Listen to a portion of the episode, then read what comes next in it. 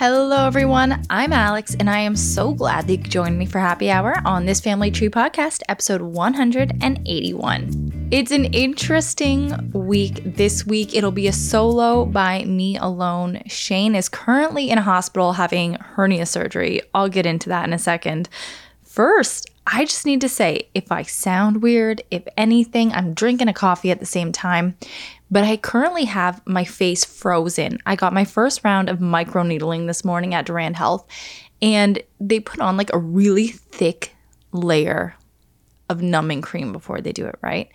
It's like like they were icing me like a cake. And that's what you're supposed to do, whatever. Anyway, it has now been almost 3 hours since my appointment and my face is still pretty swollen uh, not swollen, it's still pretty numb, is what I meant to say. And so, drinking, speaking, everything feels kind of odd, but that's all right. We're going to power through. I want to get this done um, before the kids get home because, again, I am solo parenting this week. And yeah, Shane is at this hospital getting a hernia fix. So, he has an umbilical hernia. His guts are popping out through his belly button, and he's gone to a hospital called Shouldice Hospital to get this fixed.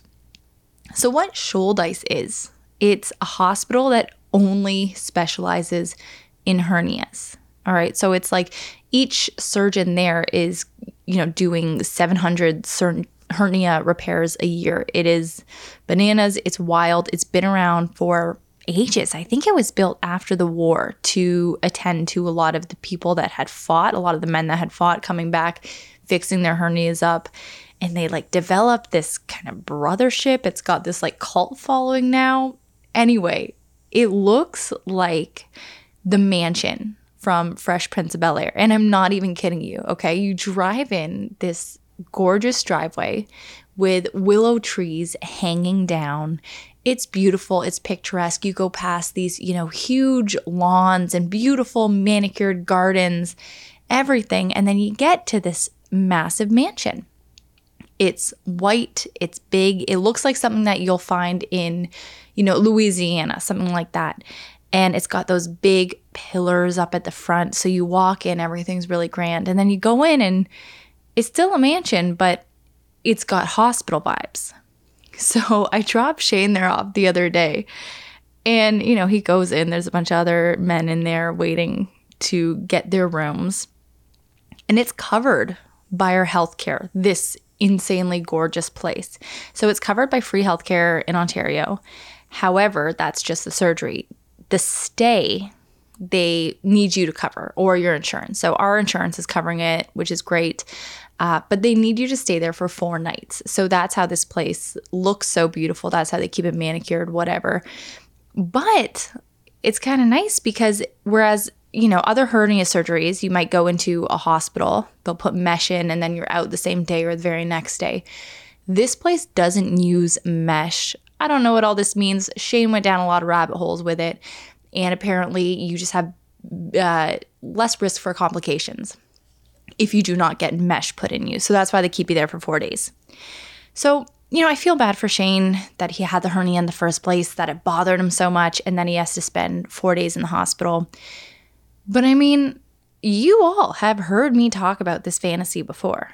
I have mentioned it more than once on this podcast. I've mentioned it on my Instagram account. I mentioned it to girlfriends. I've mentioned it to Shane. Ever since I had Lucy, I have been dreaming of a a hospital trip, like a hospital stay. But nothing too serious, just something maybe minor where they need to keep an eye on me for a few days and nothing that's going to have like long term effects, but where I can just leave my home guilt free, lay in a bed, watch movies, read books, have somebody else cook for me, and have somebody else kind of take care of me for a few nights. And that was in like a standard hospital, okay? I was fantasizing about a standard hos- hospital where the food is still shit, where you're getting woken up at 7 a.m. to get your blood tested, where you probably have lots of roommates and they're, you know, probably not enjoyable. I didn't even know a hospital like this existed. Shane is currently living my fantasy, you guys, and like I'm sad that he has to get a hernia surgery, whatever. I don't want him to feel scared. I don't want him to feel, you know, be in pain. but I can't help but be jealous. And the reason I have a hospital fantasy instead of like a vacation fantasy is because with a hospital fantasy, first of all, it's free in Canada. Secondly, you don't feel guilty, right? On a vacation, you're going to feel guilty. I'm going to want somebody to enjoy the experience with, so I won't want to be alone. In a hospital, there's nothing to enjoy. So it's just solitude, guilt free solitude. And that's why I have that particular fantasy. And that is why I'm a little bit jealous that Shane's living it. Like last week, guys, he went out and got a Game Boy, like an old school vintage, I guess vintage now, but from when we were teenagers, Game Boy.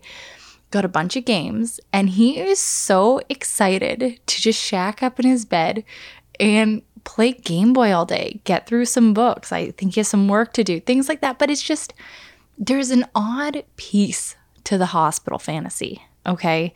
And I don't care if you think I'm crazy for fantasizing about that. I don't care if you think I'm crazy for being a little bit jealous of Shane about it.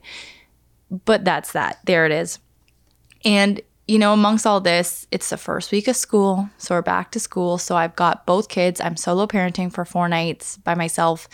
First week of school, first week of gymnastics. Just lots going on. I have my plate full of work as well. So maybe it's a little bit of jealous and maybe a little bit of like resentment. Like I wish somebody was here with me. Although I am really happy ultimately that he's getting it fixed. And that's what I want to end that on. But hey, if any of you have weird fantasies, like I think Shane mentioned he had a jail fantasy where he like gets picked up, but he's innocent and he has to spend a couple nights in there, just works out, goes to sleep, whatever. Similar to my hospital fantasy, but I would say significantly scarier. One thing that I keep thinking of though, in regards to where Shane's staying, like folks, I will put it up in my stories again. I have already, but I will show you what this hospital looks like again. It is gorgeous. It is gorgeous. So the grounds are beautiful. He has a semi private room, but he doesn't even have a roommate at this point. So it's just him. They have like a chef there or chefs, and they cook nutritious, healthy, and delicious meals. Like Shayna said, everything's been great. They brought him like warm cookies at nighttime for a bedtime snack. It is bonkers, okay? And when you think about who's getting hernias, why did they build it? It was a bunch of men coming back from war, fighting, whatever. Yet this hospital still persists. It's still, and I'm so glad it's there. But hernias are primarily suffered by men. Now, anybody can get them, but primarily they're suffered by men. And then you think, okay, so a hernia, you know, they have this entirely secluded private hospital that's still publicly funded or semi publicly funded. And where is the hospital that's like this for birthing mothers? Why is it, and I mean, it's not shocking, that men get this absolutely gorgeous top of the line care hospital for a hernia, when I will pump out a baby, have it step through my gaping hole that they've left in my body. And then I'm, you know, I think of my first night with Lucy. We were put in a room without a roommate eventually, but my first night with her, it was us. And again, my body had just been exploded by a baby. And then it was another family in that same room, which was maybe, I don't know, 15 feet wide. And her body had just been exploded open by a baby. And it's, you know, two sets of parents with these tiny newborn babies trying to figure things out. And it's like when they're sleeping, we're crying. And when we're sleeping, they're crying. And it's horrific and it's so hard. And we're separated by like the tiniest, thinnest curtain where you could still basically see them across the room. Okay, so now the, the resentment is welling up inside of me right now. And, and I am grateful for Shane's gorgeous hospital, but I am resentful that it is obviously a hospital where essentially men are going to. And it's like you look at different aspects of maternal care, like my pelvic floor, excuse me, that a baby pressed its head upon for nine months and then again demolished when it came out. My pelvic floor isn't even covered. Like, I'm not even asking for a beautiful hospital with private chefs here. I'm just asking for my pelvic floor therapy to be covered by the government so that I cannot piss my pants when I try to jump or when I go for a jog or when I sneeze. Like, how is that? If this was a men's issue, all of this, I am telling you, they would send us away for like two weeks. If it was men doing this, they would send us away for two weeks.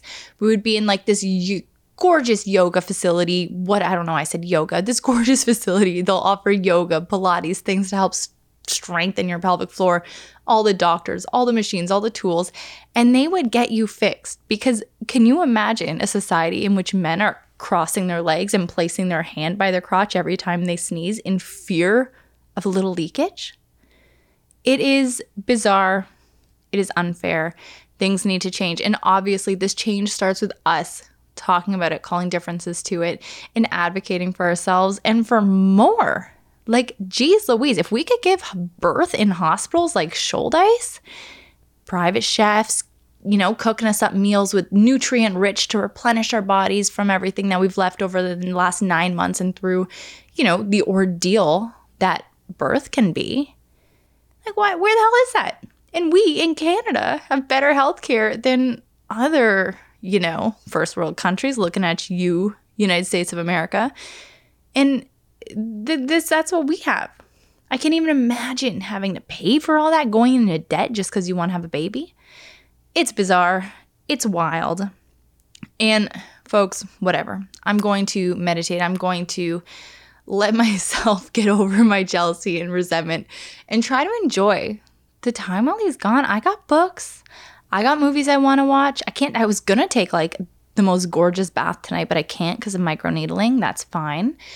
But I've got things to do and I'm pretty excited about that. However, it is tough because, as you all know, if you're solo parenting, bedtimes, like I have work to do after bedtimes. Bedtime is draining. It is draining. And it just takes so long. I always expect it to be quick. I need to lower my expectations, manage them better. But it does get tough, especially coming off of summer where bedtimes were extended. You know, we were outside every second of every day. It was amazing. Um, and coming back into routine with school and earlier bedtimes, it's a little tricky. So, this week, I am really excited to bring on a friend and a child sleep expert Chelsea Dawson, and we're going to talk everything about getting back into good school routines and how to make sure your kid is having a healthy sleep so that they're able to go and, you know, be productive and learn lots at school the next day. But before we get to my conversation with Chelsea, let me tell you who we're supported by. We are supported by Mini Mioche. They're a premium, organic, ethically made, and sustainable kids and babies clothing company founded and created in Toronto. And it's stylish and oh comfortable. God like so soft, so comfy, and timeless. And you're going to, the quality is so good. You're going to be passing them from kid to kid. We already have. And now the things that even Betty doesn't fit, we're giving our friends with babies. What I liked too was when they were littler, mm-hmm. it always annoyed me when something was like hard to get on and off. Yes. It's very easy to get on and off, and the kids want to wear it, and it's comfortable for them getting the clothes on and off. So I found it lifesavery when they were much younger. No, absolutely. And still is only because these things like Lucy will get a dress and she'll wear it to bed, but then she'll also wear it to a nice dinner with us. They are very practical. And what we love about them is that their organic cotton fabrics are knit and dyed locally in Canada using GOTS certified organic cotton and low impact, non toxic dyes. Locally in Canada. I like that. it's local. Where's the place? Canada. Oh, that is local. they also now have a women's collection. It's called the M and West collection. Folks, I live in these clothes. They're simple, they're French terry, ethically and sustainably produced like everything else at Mini Mioche. And just they are the cutest looking sweats of all time. You're wearing them right now and back. Certainly am. And do I not look cute? Alex, I was lying and you took you're a liar. She'll go along with a lie but they're on a mission to leave the planet better off for our little ones than when they arrived on it, and they believe that every little bit counts. You can find the company online at minimioche.com or at minimioche on Instagram and Facebook. And if you use the promo code thisfamilytree15, you're getting 15% off your order. It's available in Canada and the US. It is one use per customer, so load up the cart. And again, that is minimioche.com and thisfamilytree15. But we are also supported by Tru Earth. And if you listen to our podcast, you know that Shane and I have been trying to reduce our environmental footprints. Trying and succeeding. It's true. And, you know, it seems like a daunting task sometimes to introduce sustainability into your life, Not for me. but you can do it by starting at such a small spot. Like the way we started, we chose one single use plastic in our household and decided to replace that. So we tried and started with laundry detergent bottles. Big old jugs. They're not even bottles, they're jugs. And they don't get recycled like you think they do because less than 10% of what's actually thrown to the recycling bin is actually recycled. I found out barely anything gets recycled. I used to th- think I was doing a good deed. Turns out I'm doing nothing. Yeah, best use is to just avoid things when you can. So we discovered when we made the switch Tru Earth laundry detergent. And this detergent comes in pre-measured soluble strips that you simply rip apart They're and fun to put tear. in your washer. They are. Yeah, you tear them and put them in the washer, is what you were saying. It's so easy. And the best part is that there's no plastic. Because the packaging is so compact, it's drastically changed the tidiness of our laundry room, and there is not a jug to be seen. No comment. Uh, as family with kids who have super sensitive skin, we usually opt for the baby detergent. It's fragrance free. Oh wait, if it's fragrance free, why am I smelling? It's it's it still smells Just fresh. Smells, smells clean Yeah. and gentle on everybody's skin, but it's still so tough on dirt. Our clothes come out smelling great and crispy clean. so check out Tru Earth detergent at tru.earth and use the promo code thisfamilytree10 to get 10% off your order. You're going to love this product. Take our word for it. Again, that is tru.earth and thisfamilytree10. And now let's get to our conversation with Chelsea Dawson. Hi, how's it going? Good. How are you? I'm okay. It's now been that a- your bedtime battle is over. No, no, no, no. You would think it was over because we're sitting here about to record a podcast. I gave up and just needed her to shut up. So I put on a show, gave her my iPad, and she is sitting there watching that right now so I can get through this with you. Oh my god. So Shit, man. solo parenting. Cheers. Cheers. Cheers. I like this. I I like this. did a I did a double bedtime duty too. Sean was out for work, so I was like, it's see there's nothing harder and i'm doing four solo bedtimes alone this week Yeah. because shane is getting surgery. But every week i'm at least doing three. Three is the bare minimum that i'm doing myself. That's the bare minimum that i'm single parenting. And like coming off of covid when he was working from home then coming off of you know, when he only had to go in the office three days a week, or sorry, two days a week, that was manageable. Two days I can handle. Three days, there's something about it that is just so frustrating. And Chelsea, I'm so happy that you are here with us at this family tree to talk about this tonight. So, folks, Chelsea is a friend. She is an expert. She is super knowledgeable. Chelsea, you run Little Sleep Space. And if you can give us a bit of a background in your day job and your history with that, because I think it gives you um, just a different take on the sleep scene. And I think it's so important. Absolutely. Uh, thanks so much for having me, Alex. This is exciting. Yeah, it's a blast. um so fun i feel like we're just sitting together uh, like we do with our kids but anyways yes i run little sleep space i'm a baby and toddler sleep consultant but how i really ended up here um, with my third baby i call it is you um, for the confused me for a second. I was like, I thought you only had two. Where have I been living? Oh my God. No no you know that sean had his little snip snip so all is good. Anyways um how i landed here was i have worked in like child and youth um really behavior services for over 10 years now and um mostly in the autism field autism and behavioral science. So i have a master's degree in in professional education, which is a specialization in applied behavior analysis, which is essentially the science of behavior change. So, um, a lot of people think behavior is just kind of the bad behavior that we see, but behavior is anything measurable and observable. So, us even talking right now, this is a behavior. So, when we can look at sleep and sleep bedtime battles and all of that, um, those are observable and definitely um, measurable behaviors, right? How long does a bedtime battle last? All of that stuff. And um, when it comes to kind of day job, so I work for actually our children's hospital as a behavior therapist.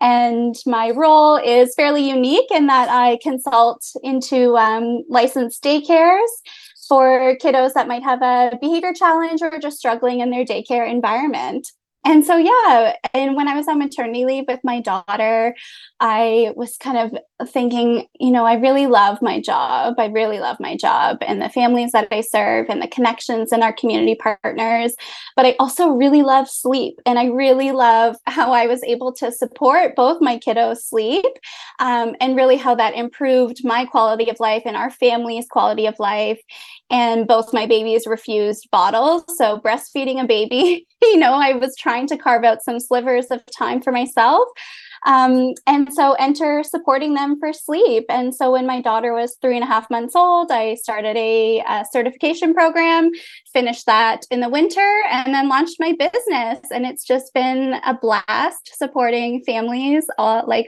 all the time um, and helping them reach their sleep goals and improving their quality of lives. Like families are just blown away how hands on and responsive sleep work can be and how really um, impactful the changes and you know the stories that families share with me is just incredible. So oh i believe it. I mean you think about the changes in what new parents experience and i think that sleep has got to be the most impactful factor or one of the most impactful factors because it affects so much and you don't realize how much sleep affects your mood, your physical well-being, your emotional well-being your ability to be a good partner, a good person, a good worker, a good parent, to feel like yourself until you're lacking in it in a way that is different from what you've experienced. Like when I was in my 20s, I wasn't sleeping because I was going out, I was in university, I was working at bars. So it's like I was going to bed at four o'clock every night, but yes. it felt different. It was yes. a choice. I would sleep in. I didn't have to care for another human being the next day. So, as a parent, I found it so jarring. And listeners of the podcast know that I was not myself. I fell into postpartum depression, postpartum anxiety because I think, you know, it's hormonal, but also a lack of sleep. And it really made me feel awful. And I was like wishing days away. And it made me so upset that I was wishing time away, but I couldn't help it. Anyway, fast forward, we sleep trained. It was great. And I thought I had sleep covered. I was like, oh, I got it. My kids are falling asleep. They were going to bed early. They were going to bed at like six o'clock every night. It was fucking beautiful. And now at five years old and three years old, we are in a new realm I do not have my hands on it like I thought I did. And I, I know that it started, our serious sleep problem started when Shane went back to work three days a week and I was putting two kids down at the same time and just letting things slide, getting out of good habits. And now we're in like no man's land where I don't know what the hell is going to work. And school's back, so bedtimes are earlier again. And I need your help. And I know I'm not alone. I know so many people are going to need your help. So I want to get into how to make things work for the school year. Chelsea, let's start off with like, when's the ideal time? We're long past it, school started. When's the ideal time to start prepping for new school routines? Yes. Yeah. so you're definitely not alone in the the bedtime battles. So, um, but ideal time likely would have been a week or two ago before school really started, just because then you could really ease your way in, kind of firm up the boundaries that maybe you have been, you know, pushed aside mm-hmm. um, during the summer and things like that. But it's really never too late to make a change in your child's sleep.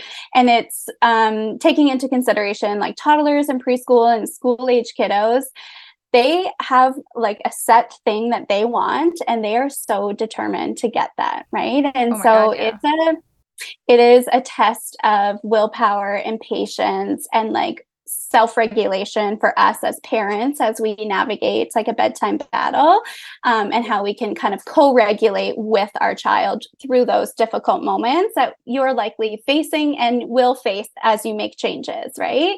Um, but for a family that is like okay so where do i even start? Right? Is that what you're thinking? Like how yeah. do i even what's my first step? Here like use use my family for example right? It's like the week before school started we're doing i don't know 8:30 bedtimes, which for some families might not be late, but for us that Right. is that's late. Okay. Later. Yeah. And uh, you know, that's like roasting marshmallows at eight, getting some sugar in us, and then everything just takes a long time, whatever, but they're sleeping in more. And now it's like so hard to bring it back. And there are other factors that we'll get into later down the road, but we'll start there. Yeah. So if your bedtime has really been shifted quite late for summertime, very normal, right? We're out doing all the things, having all the good times. What I would suggest is gradually shifting it back to your what we call desired bedtime. So rather than starting your bedtime routine like at eight, for example, because you're aiming for an 8:30 bedtime, you know, start your routine at 7:45 and aim for an 8:15 bedtime. And gradually over two to three nights, you would shift things, continue to shift things backwards. So it's not a super abrupt change for your child um, or for you for that matter, right? But gradually you're shifting things back until you're kind of at your desired bedtime. The other really important about important piece about bedtime i should say is establishing like a super solid bedtime routine Mm-hmm. And oftentimes, you know, families are kind of having backyard barbecues, going out for ice cream, and bedtime routines get super rushed during the summer, right? And it's like we skip the bath, but, you know, they swim in the pool. Um, now that it's back to school, your child is likely going to need a bit of a wind down time because their day has been so stimulated and they have been like so controlled through their day that we want to give them the opportunity to really unwind with you and um, enter into bedtime kind of calmly. So there's a few things that we can look at to kind of shape that a little bit further too. And I have a question about that because you so casually said, you know, so if you're aiming for an 8:15 bedtime, you can start at 7:45 or if you are aiming for 8:30, start at 8. There's a world where what the bedtime routine to sleep takes a half hour? That's new to me. I didn't know this was possible. Oh, yes, possible, girl. Totally. So we started like tonight, Chelsea. We started at 7:51. Okay, listeners. So at 7:51, knowing that I had my interview with Chelsea tonight that I was really looking forward to, I started bedtime at um 10 to 6. So it's now, you know, about 2 hours. 2 hours? Yeah. And I Uh, think and she's still on asleep. I think the other part is you were doing it solo, right, with both kiddos. So, Mhm. you know, give yourself a bit of grace there. It's not going to be perfect, but um I mean, I'd have to we'd have to dive deeper like what is happening during bedtime routine, where are the stalls happening, right? What are they looking for? Um and when we look at bedtime behavior, particularly in toddlers and preschoolers, we want to look at the why. Like why are they stalling? What do they get from the stall?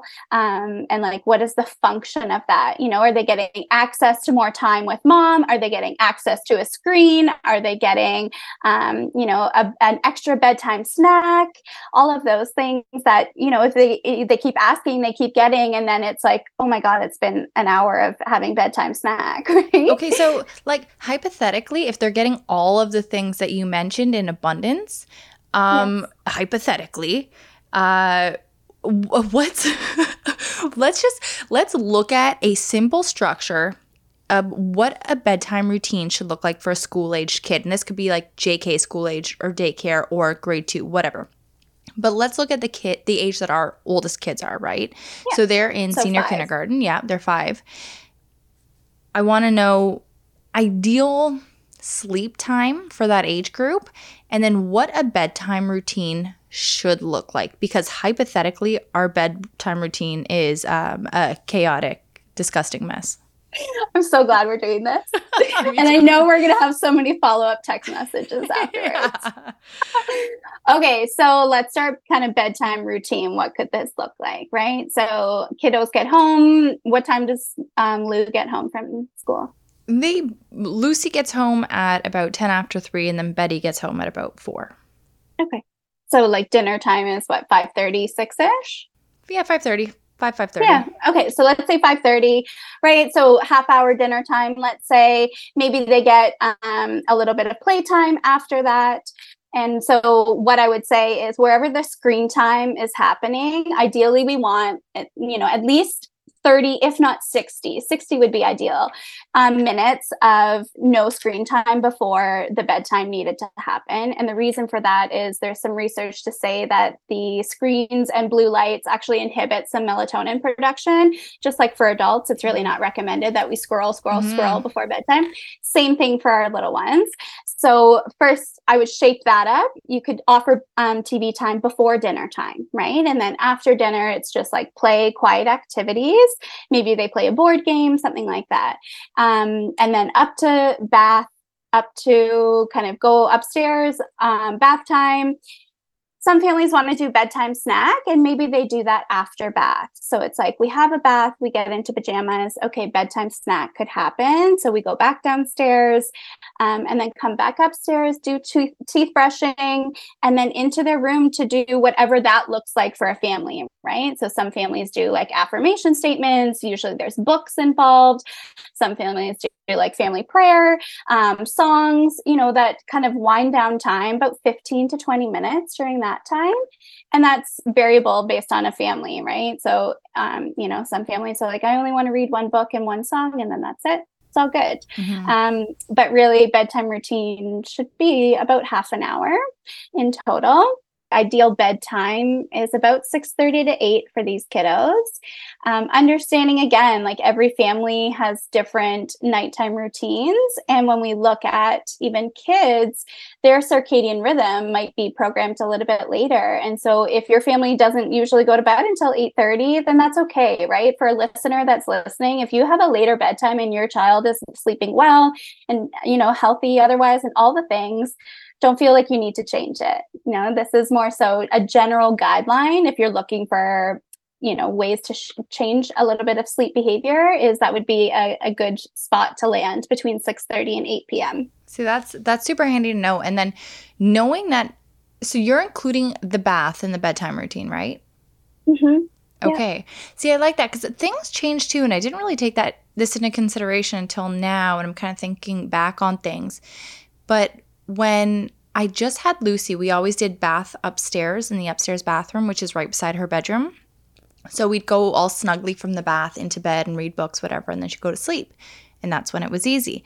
But now we kind of do bath after dinner, don't call it bedtime routine.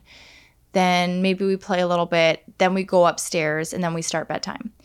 And I don't know. I'm thinking. Is it a struggle to get them back upstairs? No, they go upstairs pretty well, honestly. Okay. It's what it is and what we deal with is them coming out of their rooms a million times. And, you know, they both stayed in their cribs for a long time. They like their cribs. But the second that they were out of the cribs, it was like constant coming downstairs. Oh, I need another hug. Oh, I need another stuffy. Oh, daddy, mommy, can you read me another book? I need a snack. So the snacks were getting really out of hand. So, two weeks ago, I said no more bedtime snacks. So, we have to eat everything. Make sure your tummies are full at dinner. And if we need something else before we go upstairs, we'll have something. And that's actually had a great impact on their dinner time habits because they've been eating way more off their plate. And they've been really vocal about telling me if they need more food because they know it's not happening. So, that's been helpful. Mm-hmm. But um, on nights when it's just me, and like I can't even imagine, you know, if I'm single parenting three or four nights a week, I can't even imagine people that are single parenting all the time. All the time. Oh my god. Oh my god. And it's so There's no downtime for them, right? There's just none none. It's so draining and it's such a reason to get on top of sleep if you can. So it's like I really want to get on top of sleep because I'm I'm doing that for at least half or more of the week. So it's like I started, you know, while I'm in with Betty, if I'm putting her down first, then I'll just I'll have Lucy watch something. Other otherwise she's coming into Betty's room constantly and waking her up and prolonging that. Or if I'm putting Lucy down first, Betty's doing the same thing. So then I started freaking giving them screens at bedtime, even though I knew it was bad, just because it was the only way I could do it. It was the only way. And now yeah. it's developed into this thing. Yeah. And I have a suggestion for you. Give it to me because I'm struggling with boundaries and with finding alternatives for a peaceful put down. Yes. Yeah.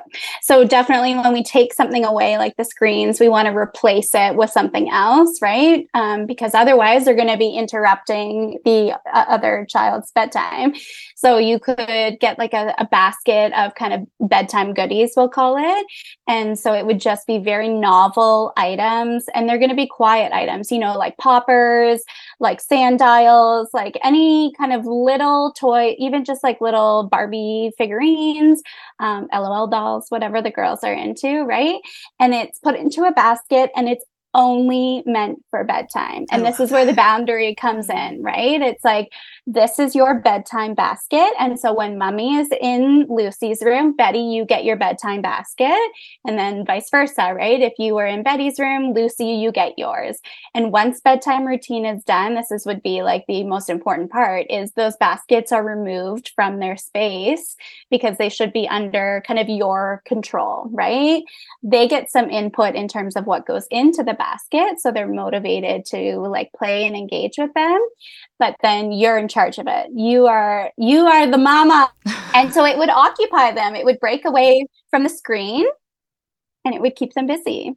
I love this so much. And I love anything that is going to help a kid take initiative and take a little bit of uh, responsibility for their own behavior in a way. And like you know, as an educator, that's huge with a different age group. But even with these ones, give like Lucy, right? I recently got this week, I got this stupid thing from Amazon. It's like all these different sandwich cutters and like little oh, goofy oh, yeah. animals that you stick in. She's going crazy for it. Absolutely crazy crazy for it. So she is helping me. She's telling me exactly what she wants in her lunch. She's eating more of her lunch and it's phenomenal. So I love the idea of a bedtime basket because it's like, all right, we can go to Toys R Us, we can go to the dollar store. Mm-hmm. You guys can pick out, you know, a certain seven items for your bedtime basket, whatever. Yeah. And they're excited about those items. Yeah.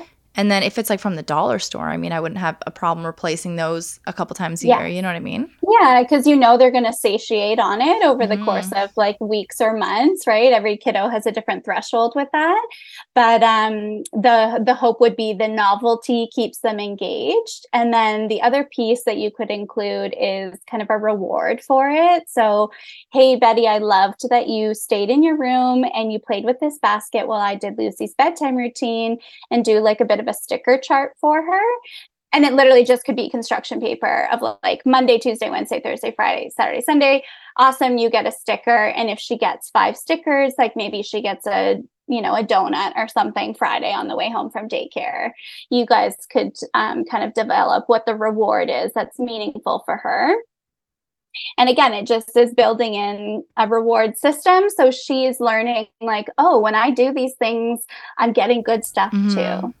And have you yeah. ever tried or had success with or no success with like those kind of charts, but with the routine? So it's like, all right, little toothbrushing symbol, little whatever, and then have them like co co create those with you? Because I've heard of these things, we've thought about implementing them, but we never have. So I want your take yeah. on it.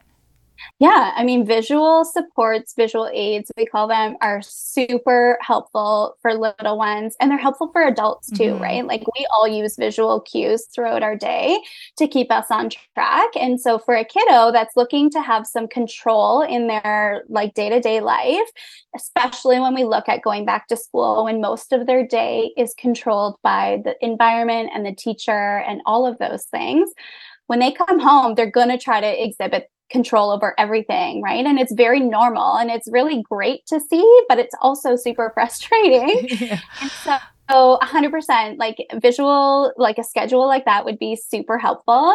Um, and you don't have to like go buy one. You could make one, like, you know, just even on construction paper for listeners that are like, I don't have access to a printer. Like, how do I do this? Or a laminator.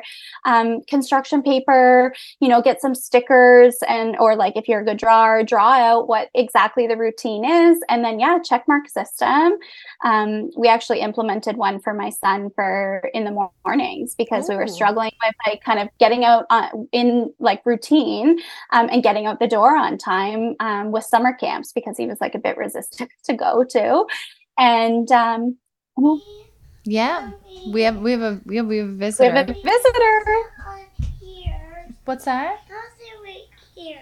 Do you, would you like to say hello to Chelsea? Hi, Well, you gotta come here. You gotta you gotta show your face. Hi, Betty. Say hi, Chelsea. Hi, Chelsea. Are you supposed to be sleeping right now, sweetie? She said, "Are you supposed to be sleeping? Hi. Are you supposed to be sleeping, Betty?" Yeah, she's nodding. Yeah. Okay, Yeah. honey, you can go in mommy's room downstairs, okay? But you can't go here. No, is it there? Well, then you have to turn this way down. Here you go. Okay, can you go um, sit down? want to go in your room. Okay, go in my room. I want to go in Chelsea, your I'm gonna Bye, go put her on my bed because my bed's high. Hold on one sec. Yeah, no worries. Yeah. Whew. See, working mom for and this is such a hard part for me. It's like I work after the kids go to sleep, but if they don't go to sleep, it makes it impossible to work. Anyway, Definitely. Definitely. Yeah. It's hard. It's hard to find the balance. And sometimes it's hard to kind of take that first step for sleep change, right? Mhm. And, you know, tonight is difficult for you because Shane's not there, right? If he Mhm. was there, you would have been able to just be like, you know, phone's all done, Betty. It's it's really time for bed, right? 100%. But but you can't. And these are those times that it's just like, okay, you know, the boundary's lost and it is what it is. But when the timing is right, we get back on on the kin- kind of the train and we um implement the boundaries and go from there. So So when my kids were in their cribs, right, I'd leave them in their room. I'd say, okay, good night. And I'd leave the room and they would maybe fuss for a couple minutes and then they'd put themselves to sleep. Every night. It was beautiful. But now that they're both in beds, it's instead of fussing, they leave, they leave, they leave. And there's no just kind of crying to themselves and then falling asleep. You know what I mean? Yeah. So it's really tricky because like I don't know how to put my foot down. So like just say we do the bedtime baskets and all of that, right? But then when bedtime comes, if they don't fall asleep right away, they're coming downstairs. How do you implement that boundary without just being the world's biggest meanie, which I don't mind being a meanie, okay? I do Mhm. not mind. But like it's it's hard. It is hard for sure. So when we look at kind of that persistent bedtime like escape out of room we'll call it we want to look at why are they escaping out of their room right and so was bedtime rushed that night and they feel rushed and they didn't get enough Mhm. connection time and now they're like i need extra hugs so we address all of that first but when we can check all those boxes it's like okay they're coming down you are going to take them by the hand walk them back up to their room and in a very neutral tone, which is difficult to do sometimes because we Mhm. get frustrated, right? But it's just you would have a specific sleep phrase like "Good night, I love you," and back into their room they go, and that's it. Like there's no kind of negotiation of what else is happening. Um, you know that they have had a full dinner, they've had a bedtime snack, they have a water bottle in their room, and it would just be like persistent of bringing them back walking them back, saying the goodnight phrase, and then leaving the room. Um, and once you have kind of that established, and the first night that you really implement that is going to be the hardest because they're going to be like, what the hell? You never used to do this. And so if a listener was like, uh, my kid's going to scream their head off. Yeah, they are likely going to scream their head off and and be upset about it because you're making change to how things were, right? You are no Mhm. longer reinforcing their previous behavior. And so you're still, you know, being connected to them and walking them back to their room. Um, but you ultimately have to be the one that's like consistent on that. I like to tell families that I work with, like, you are the calm, confident leader in this situation. Your child is, you know, they have very little impulse control at this age and their brains are like rapidly developing and they need us to help them guide them through this. And so that means that we have to be the ones that are like, if it takes 10 or 15 times to go back to their room, and same thing if it was to happen in the night, right? If they wake Mhm. up or they wake, we be consistent and we walk them back. And it's easier said than done. And this is why it's like very challenging sometimes to make sleep changes. Um, and sometimes why families look for extra support because it's like, okay, is this normal? Is this normal to be doing this for 30 or 45 minutes? And it is, especially at the beginning of a change like that. How long how long do your kids take to go to bed? You really want me to tell you? Yes. I want to know. What- Yeah. Um, so the baby who is 15 months old, Mhm. um, tonight they both had bath together at six and she was asleep by 620 Mhm. and then the five-year-old he st- he did stay up a bit later last night he was at the cottage with sean and went to bed much later so he was very tired um, uh, we read a few stories and cuddled and tomorrow's his first day of school so we talked about that and you know some big feelings he's having and then i closed his door at 6.40 and i haven't heard or seen them Jeez, Louise. Chelsea. Okay, so listeners, and I know she's not bullshitting me. She's an honest person. She's a friend. She wouldn't do that. This is a reason. Like, this is why I want you on. And like you are a calming person. I will say that. You like there's something about you that like is very calming. And I, I think that I don't have that quality necessarily. But I need to develop it. And I'm going to develop it, especially at bedtime. And I want to do I this. totally. I totally have flown off the handle and been like very stressed about bedtimes before. And like, yeah, my son went to bed easily tonight, and majority of the time that's the case. But there was a few times last week that like it was a struggle. He was Mhm. coming down. He had built like a Lego creation, and he wanted to show it to me and and then he was like i need an extra hug and i said okay i'm going to give you one hug and you know brought him back upstairs and i said i'll see you in the morning and you can show me all of your legos as soon as you wake up it will be the Mhm. first thing that we talk about and that was enough for him but he has a very solid sleep foundation right he's going to Mhm. be five in november um, and this is like years of practice for him so you know it's not always this easy but no, that's um, awesome though. See, I like that he can just take your verbal affirmation as as you know gospel because what lucy will do she will say no you have to write it in your phone or write it on a piece of paper. And then she sits there and watches me write the thing that she wants to talk about in the morning. Like this happens frequently. And then she'll say where do you go first in the morning? And i say the bathroom and she goes tape it to the bathroom mirror and she just stares at me like and then i'll go That's okay an amazing strategy, though. Chelsea, it's insane. And then it's like high level thinking, but very annoying when you're trying to get the kid to bed. And then she will come down and check to see if it's on the bathroom mirror or not. And she will come and talk to Shane and I if it's not written on the bathroom mirror or wherever she wants it, like high level, whatever. But I want to end with if you can kind of condense your healthy bedtime routine into like a couple points or a few points, how would that look?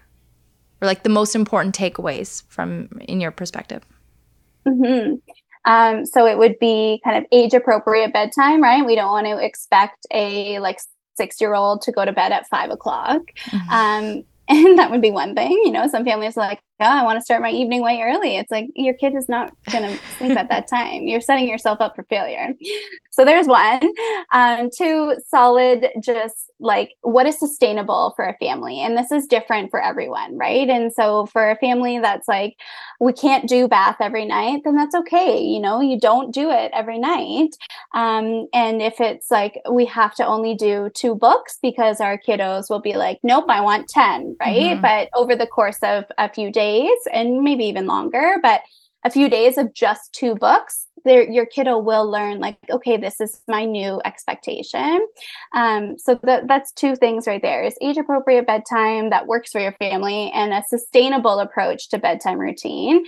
Um, and if falling asleep with your kiddos is what works and it makes them go to sleep faster, then that's okay, right? A lot of people think like sleep training and sleep support is this um, kind of like we poo on like people that do that, but it's like if that works for you, then I'm I'm happy for you because that is working for your family, and that means that you have more sleep, sleep, and you have more time for yourself, um, and that's a win. So those things I think are really important when we look at kind of preschool and you know those early school age kiddos of um, how to get sleep back on track and know that those feelings from them are very valid right? And so connect with your child through bedtime routine connect with them um, leading into bedtime routine and um, stay consistent in whatever approach you're using.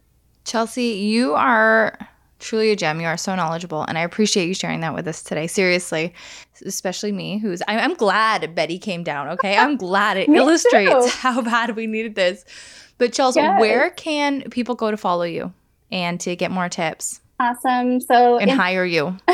Instagram is at Little Sleep Space, and my website, which has guides and blogs and booking system and all about me more, is littlesleepspace.ca. Phenomenal. Chelsea, thank you so, so much. Okay, folks, there you have it. I hope you picked a little something up. I know I did. And I really look forward to trying to implement these things because Lord knows I need help. And Lord knows I need help with Shane not here right now. But, folks, let's get into it. Let's get into the mailbag segment. This is my favorite part of the podcast where you write in questions, you give them to me on Instagram, hit me with topics, and we broach them here.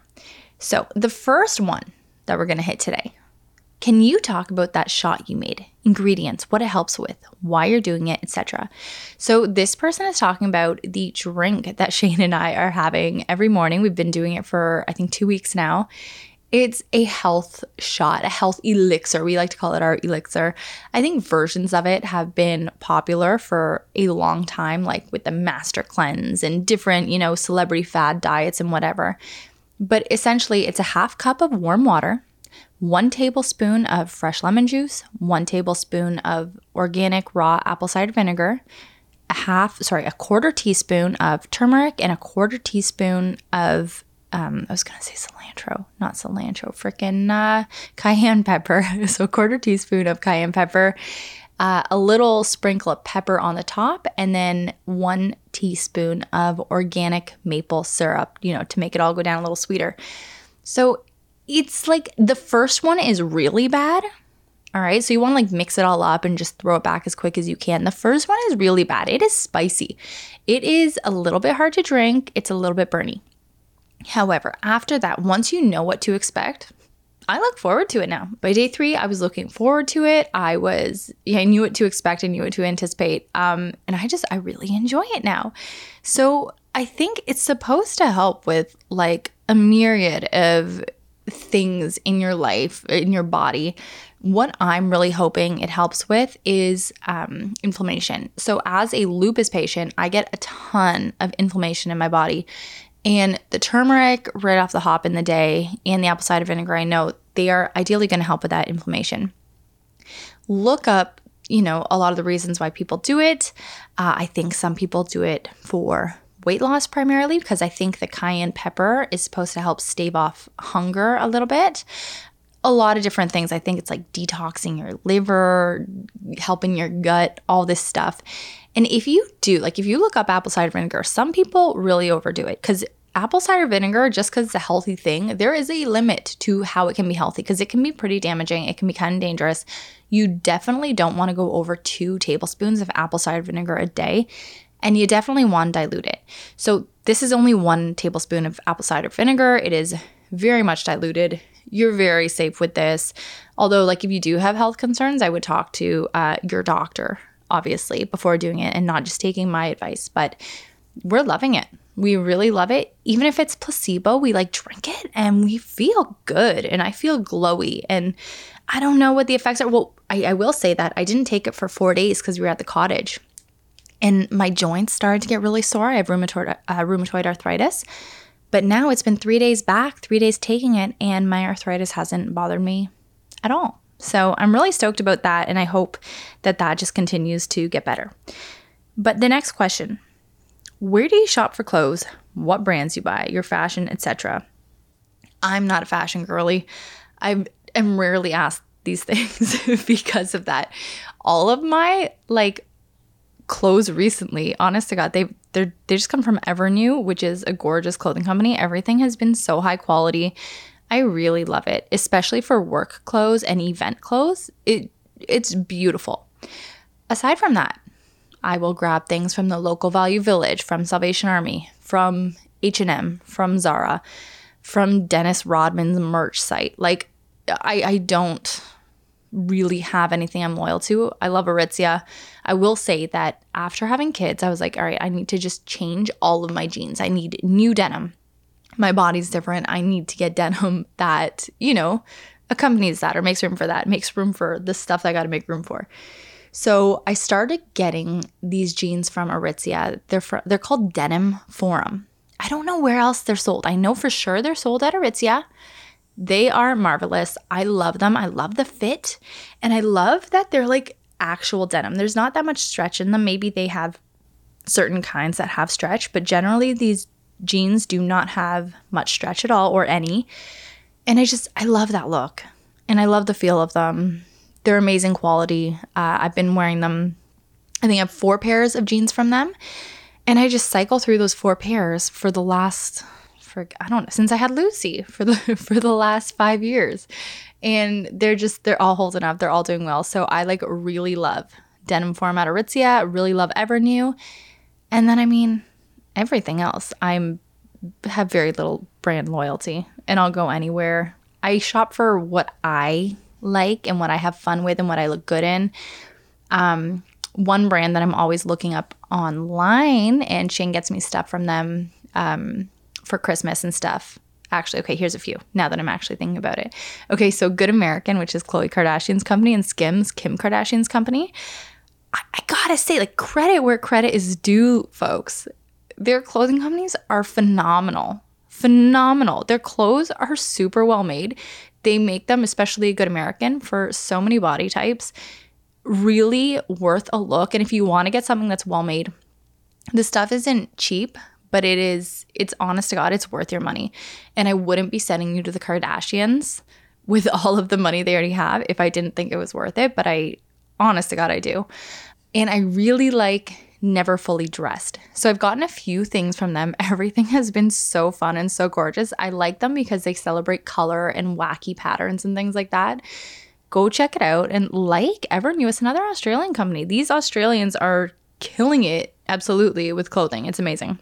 Uh, the next question I want to get to thoughts on the Japanese man that went 20 years without talking to his wife. Search the article. And then, as part two to that, what's the longest you've gone without speaking to someone in an argument? Okay, I didn't hear about this article. I didn't know anything about this. I searched it and I am blown away, flabbergasted.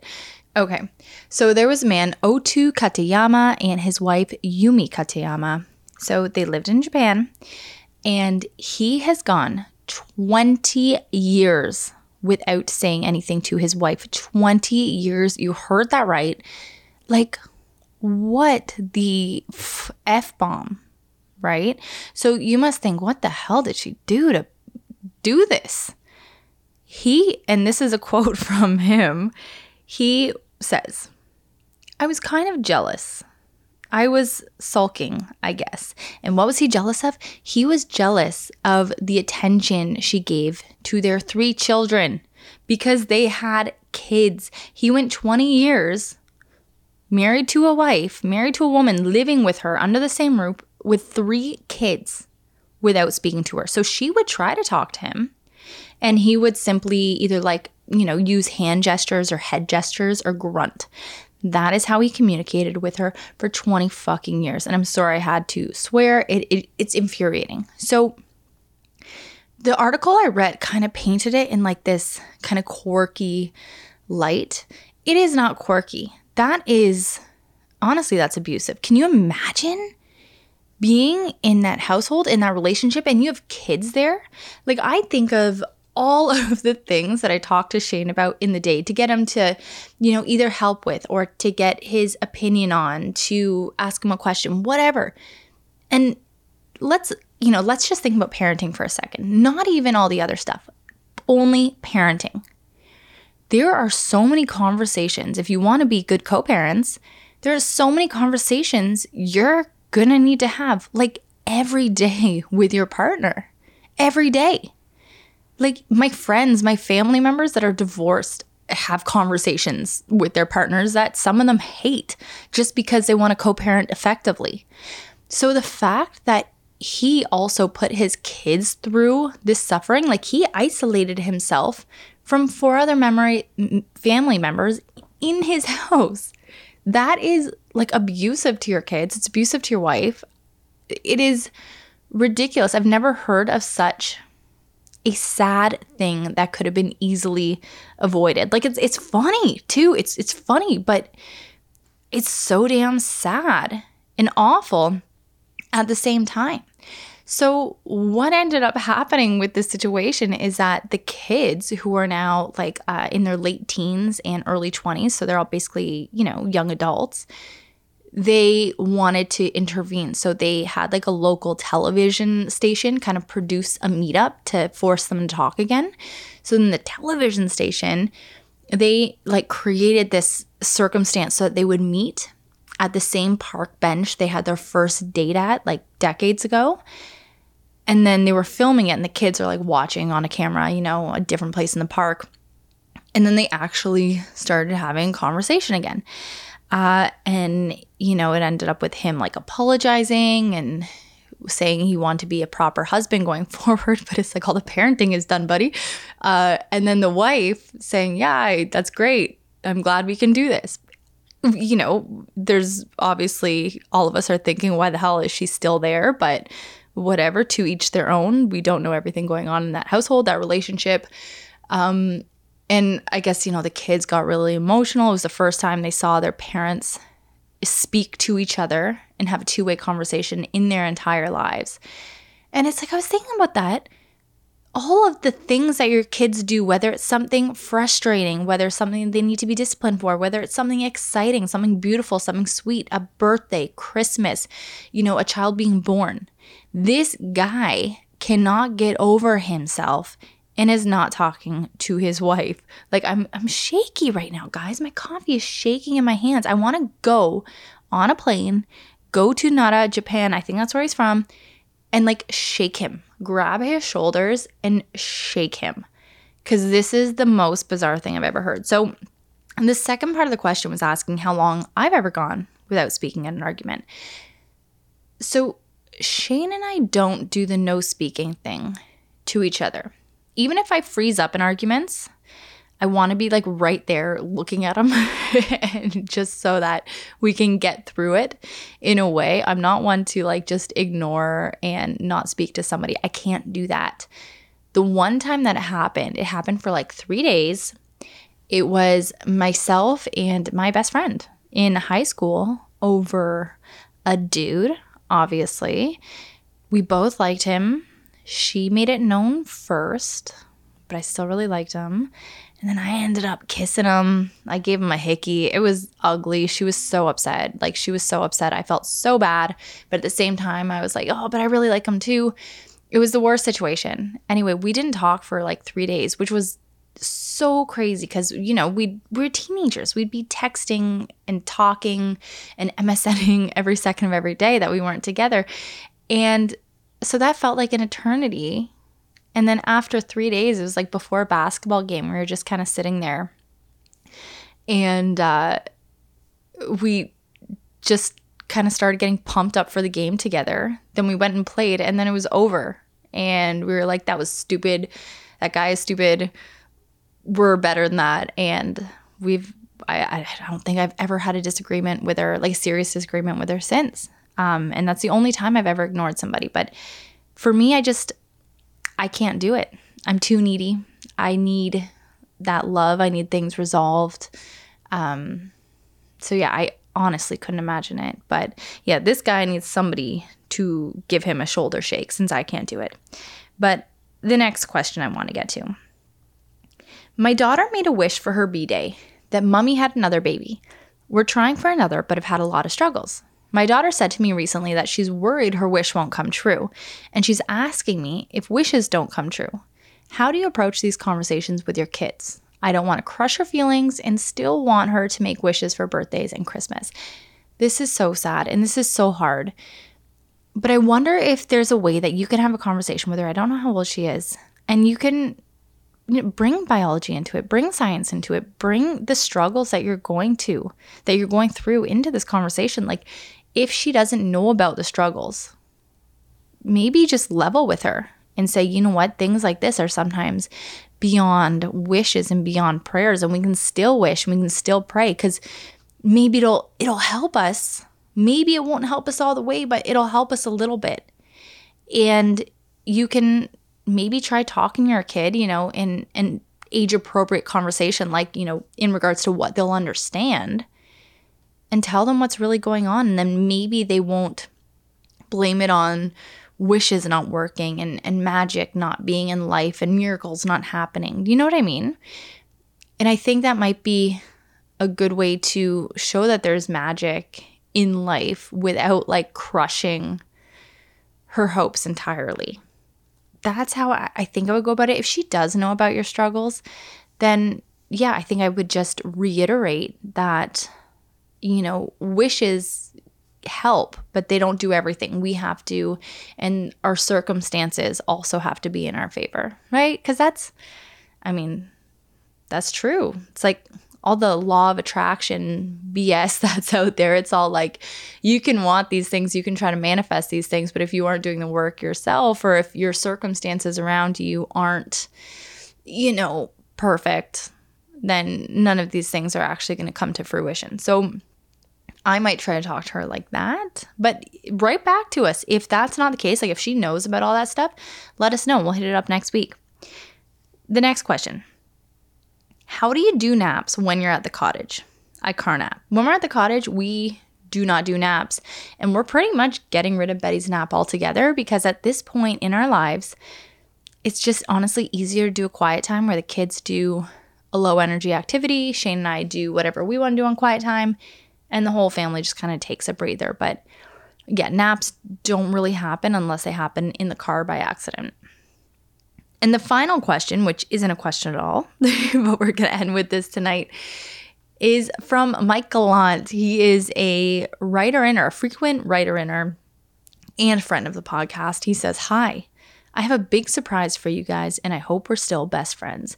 Well, Mike, we're as close as best friends as people could be when they do not live anywhere near each other and when they speak as infrequently as we do. And uh, I'm real excited. So can't wait to hear your surprise. But folks, thank you so much for sticking around for this solo episode, hearing me rant about healthcare, about Shane's blissful hernia surgery. Um, and give us a rating. Give us a comment if you can on you know, any reviews wherever you get your podcast. If there's a review thing, we would love to hear from from you via review. But folks, thank you so much for listening to this Family Tree podcast, episode 181.